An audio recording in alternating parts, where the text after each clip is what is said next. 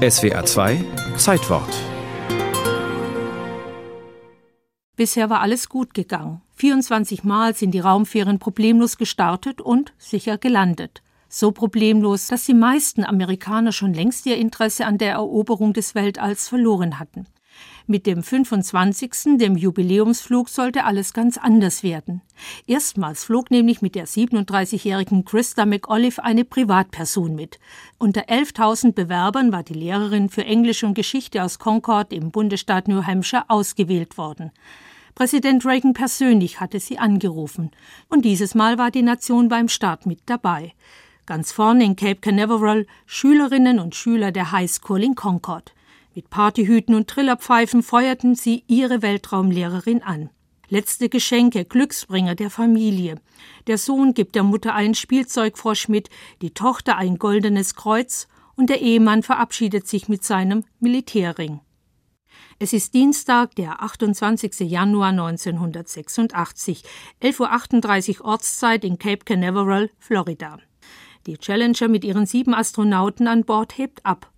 Die Zuschauer jubeln und die Techniker geben ihre Anweisungen. Dreht jetzt voll auf. Der Kommandant Francis Cobell an die Bodenkontrolle. Verstanden. Wir geben Gas. Es ist der Augenblick, in dem sich die Raumfähre der Schallgrenze nähert und kurz bevor die Treibstofftanks wieder abgestoßen werden.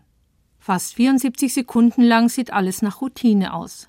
Die Raumfähre hat eine Höhe von 16 Kilometer erreicht und rascht schon weit draußen über dem Meer.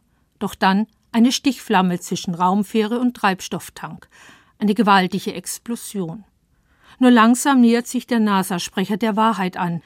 Die Fluglotsen würden sich die Lage genau ansehen. Offenkundig habe es einen größeren Defekt gegeben. Und dann? Die Verbindung zur Crew sei abgebrochen. Nach einer Pause. Es habe eine größere Fehlfunktion gegeben. Das Vehikel sei explodiert.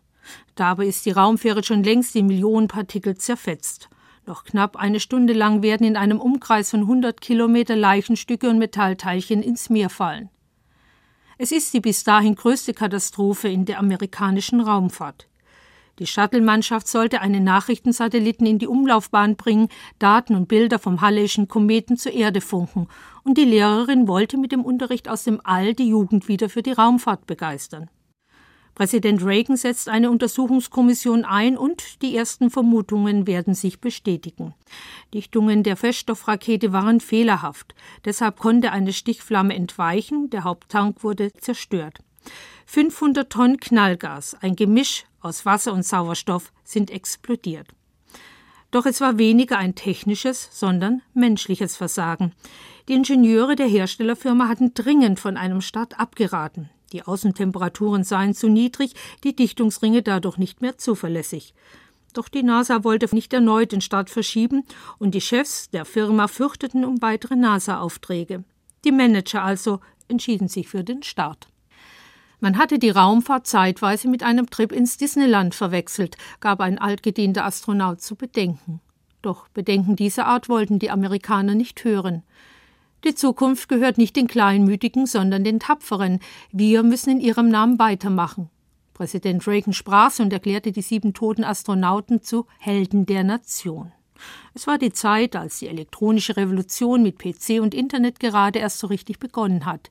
Technikkritik kam da nicht so gut an, sondern schon eher der Optimismus, mit dem sich die Astronautin Christa McAuliffe von ihren Schülern verabschiedet hat.